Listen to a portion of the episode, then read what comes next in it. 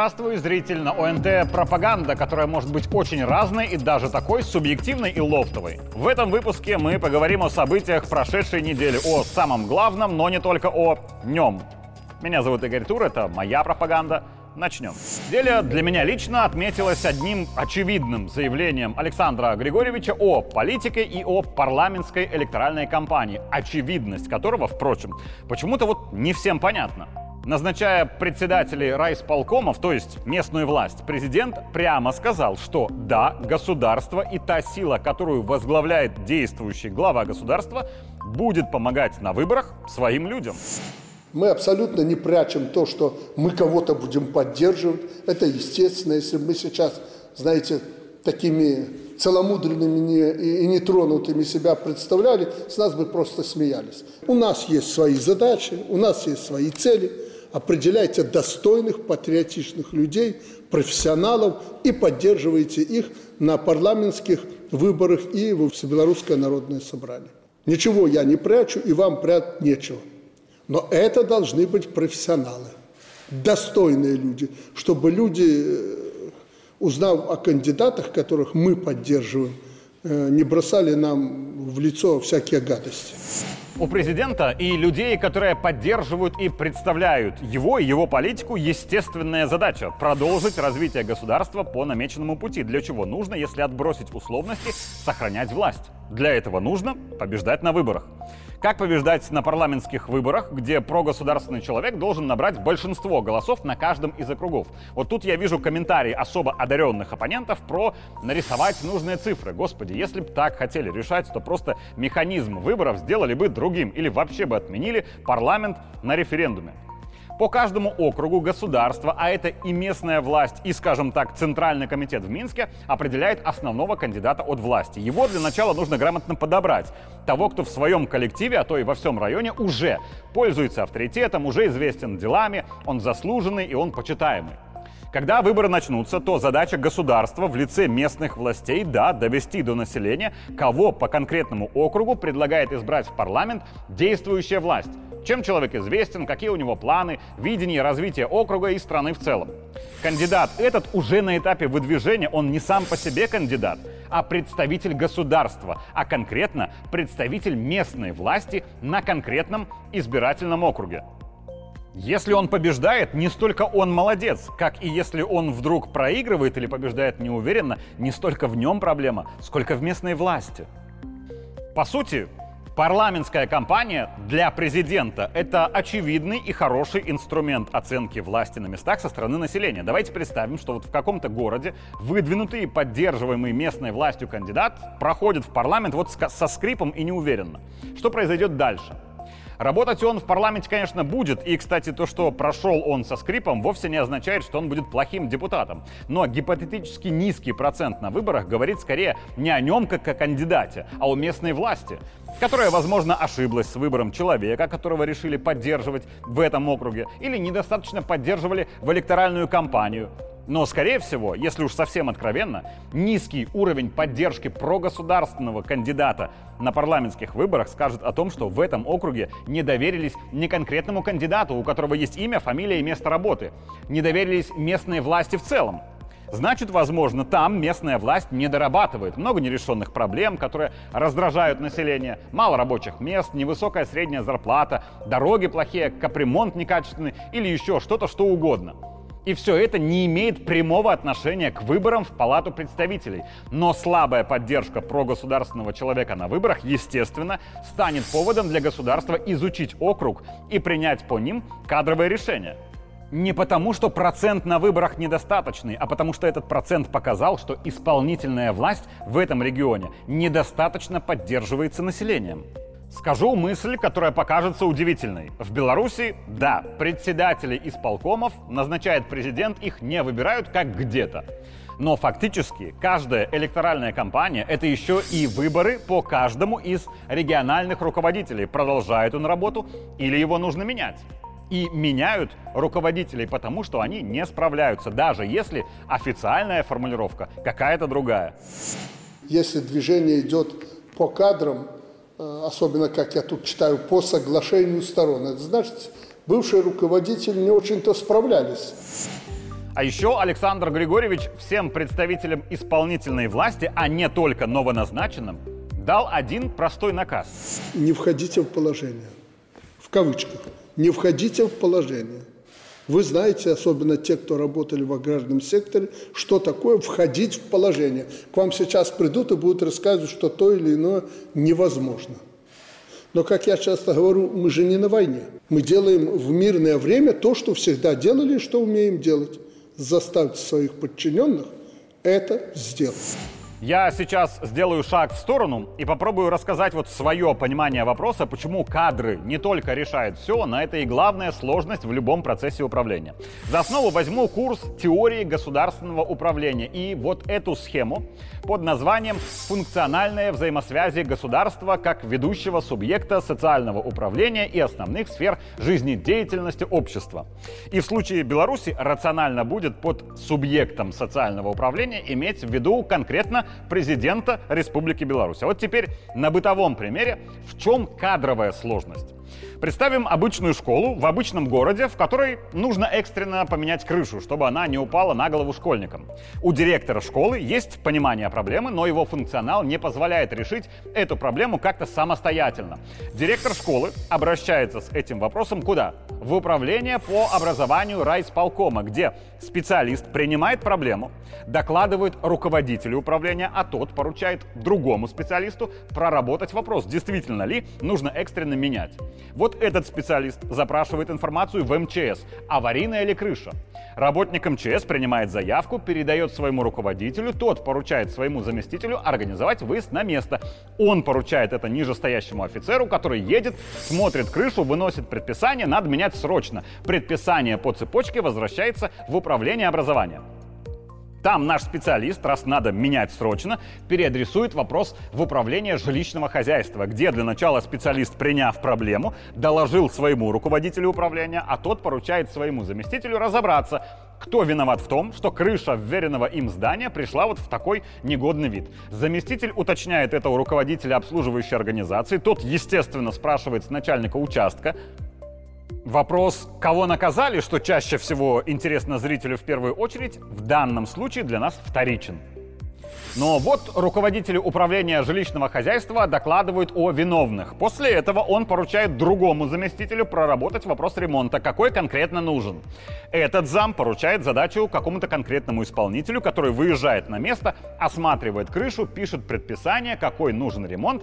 Предписание возвращается начальнику жилищного управления. С ним, а также с начальником управления образования, вместе идут они в управление по экономике, где обозначают, какой нужен ремонт вот этой школе. Начальник управления поручает специалисту проработать смету, которая вместе с пояснительной запиской транзитом через стол начальника управления экономики попадает на стол кому? Заместителю председателя райисполкома по социальной сфере, который смотрит на все эти документы, понимает проблему, но на всякий случай поручает контрольно-ревизионному управлению уточнить действительно ли нужен ремонт в школе и экстренно ли и не слишком ли раздутая смета. Начальник КРУ поручает это своему специалисту, который все проверяет, придумывает, как удешевить ремонт, возвращает смету в управление экономики, откуда смета, измененная через согласование с управлением жилищного строительства, возвращается на стол зампреду. Тот смотрит, что сумма вот все-таки остается приличной, но решение по ремонту он принимает. Правда, на всякий случай передает весь пакет документов вместе с предлагаемым решением на согласование председателю райисполкома, который и должен на уровне района принять решение окончательное. Пока вот на этом уровне мы остановимся, потому что дальше есть уровень областной, где закладываются бюджет на ремонт, курируется график работы ремонтных организаций и так далее. Еще есть уровень министерский, уровень общеправительственный по госпрограммам, уровень законодательный в части принятия какой-то нормативной базы. Но даже на районном уровне, в этом простейшем вопросе, где хитросплетение взаимодействий специалистов в качестве примера приведены минимально, поверьте, в решении вопроса с экстренным ремонтом крыши в школе задействованы 15 человек от директора школы до главы района. Количество людей в этой схеме чаще всего гораздо больше, а взаимодействия между субъектами принятия решений не десятки, а сотни. И если в этой схеме на любом ее участке находится хотя бы один кадр, который недобросовестно исполняет обязанности, вопрос или волокитится, или не решается в принципе. От одного этого кадра зависит устойчивость системы решения вопроса из 15 специалистов, но она рабочая только тогда, когда все ее участники не выпадают из процесса. А если один кадр не может работать, не хочет, отложил на потом, у него не то настроение, не знает, что делать или знает, но не успевает, эффективность работы остальных 14 субъектов резко снижается. На уровне страны таких субъектов сотни тысяч, а взаимодействий между ними миллиарды, и я не преувеличиваю. Найти в стране сотни тысяч специалистов в разных сферах, которые бы каждый день образцово исполняли свои обязанности, да, это очень сложно. И, как по мне, это линия горизонта, к которой нужно стремиться, но которую никогда не достичь окончательно. Кадровый вопрос, я думаю, всегда будет одним из главных, потому что всегда будет не решен окончательно. Но в ситуации с крышей школы, где вопрос номинально решали 15 человек, было бы очень неправильно, если бы вина за отсутствие решения проблемы публично возлагалась на кого-то одного. Чаще всего для людей директор виноват, его школа, его крыша. Но первый спрос в этой ситуации с председателя райсполкома, задача которого не решать локальные вопросы с крышами, а руководить кадрами. То есть сделать так, чтобы в любой ситуации, в любой схеме все его специалисты в районе работали на 100%, а взаимодействия между ними для решения вопросов были максимально эффективными. Если эффективности нет, задача председателя — менять кадры, заставлять, упрашивать, лишать премии, премии начислять за успешную работу, как угодно. Это все на его усмотрение. Но хороший руководитель тот, кто выстраивает процесс эффективного взаимодействия своих кадров, но не вмешивается в решение вопросов, потому что в этом нет необходимости. И у этого есть конкретный пример. В пятницу Александр Лукашенко в Могилевской области изучал варианты того, как правительство собирается приводить в порядок улицы в малых населенных пунктах. Была поставлена задача привести в порядок, никаких ям, все это восстановить. Самое важное для агрогородка и для сельской местности заключается в том, что тут сложилась, Александр Григорьевич, застройка – и есть такие улицы между заборами 5 метров и 6. Если все делать нам по нормативам, нам надо беспокоить людей, сносить эти Нам заборы. надо нормативы сносить и менять, я тебе да. уже говорил. Зачем лезть туда? Ну, 5 метров, надо аккуратненько привести дорогу в порядок, и все. Вот точно этот принцип реализован. Мы работали здесь по принципу текущего ремонта, что э, дало нам возможность уйти от ряда э, длительных, никому не нужных процедур, таких как получение разрешительной документации, разработка проекта, его экспертиза и согласование. Есть действительно ряд технических нормативно-правовых актов, которые, от которых нам пришлось здесь отступить. Э, учитывая то, что, на наш взгляд, э, получилось достаточно эффективно, мы э, просим вас согласовать такие подходы для применения. Об этом мы говорить не должны. Не надо волокитить, надо делать быстрее. Для начала, в которой уже раз и в которой уже сфере, Александр Лукашенко говорит, что надо переставать заниматься бюрократией и волокитой. Это очень важно. Нормативы, то есть законы, пишутся не абстрактно государством, а конкретными людьми. И не для абстрактного социума, а для конкретных людей. И если эти нормативы не подходят конкретным людям, тогда другие конкретные люди должны эти нормативы переписать, а не поручать каким-то третьим конкретным людям принудить первых исполнять нормативы действующие. А иногда, вот перефразирую классика, не до нормативов. Важнее их логика и рациональность. И обратите внимание, что конкретно в агрогородке Вишов система исполнительной власти в лице вице-премьера и министра строительства, они самостоятельно пришли к выводу, что быстрее, экономнее и правильнее было бы отказаться от строгого соблюдения вот всех процедур. После вывода было принято решение приводить улицы в порядок без соблюдения всех нормативов, а так, как лучше будет для людей в конкретном населенном пункте. Работа эта была выполнена, и только потом об этом было доложено президенту. Не было в этой цепи вопроса куда-то наверх. Александр Григорьевич, мы вот считаем, что вот так можно, скажите, можно?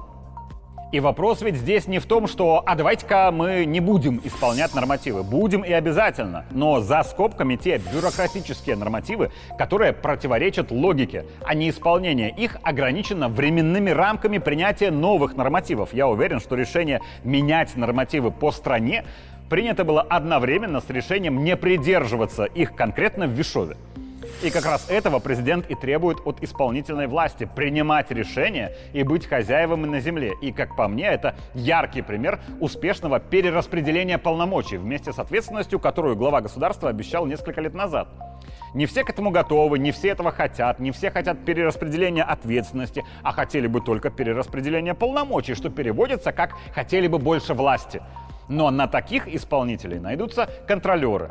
Тем более, что источников информирования у Лукашенко куда больше, чем официальных докладчиков. Вечером уже поздно было, прилетел, не успел посмотреть. Сразу мне жалоба. А вот трактор на МТЗ взяли, своим ходом гнали туда, пригнали, неисправный. Ну, хорошо, говорит, оперативно работает у нас аварийная эта служба по гарантии. На завтра приехали, шланг какой-то там что-то заменили.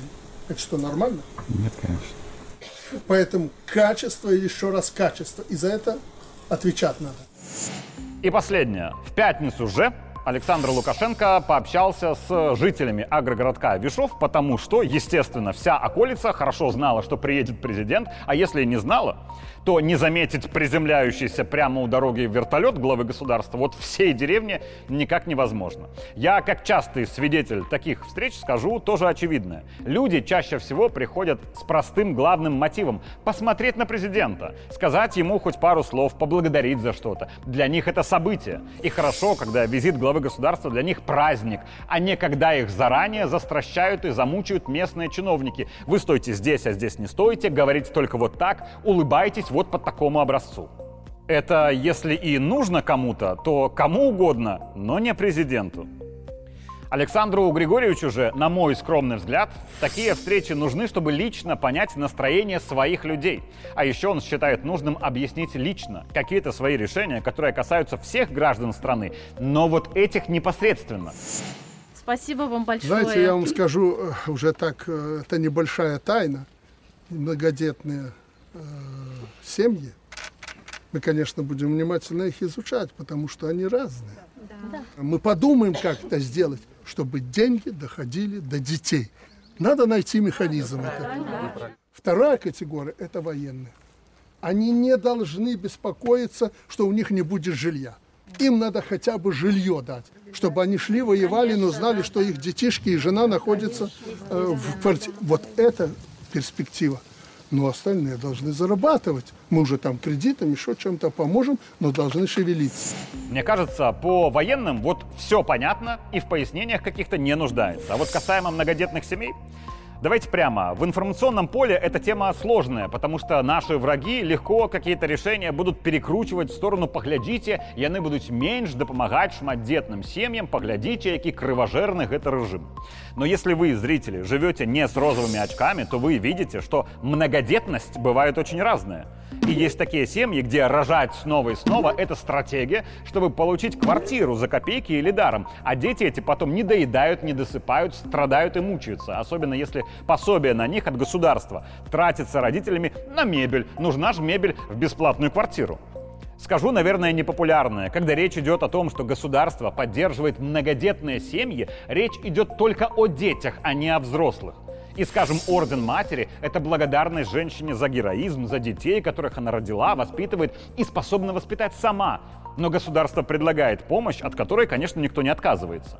Простите, но нет ничего героического в том, чтобы нарожать детей, не имея ни малейшего понятия, как их потом накормить, обуть, одеть и воспитать.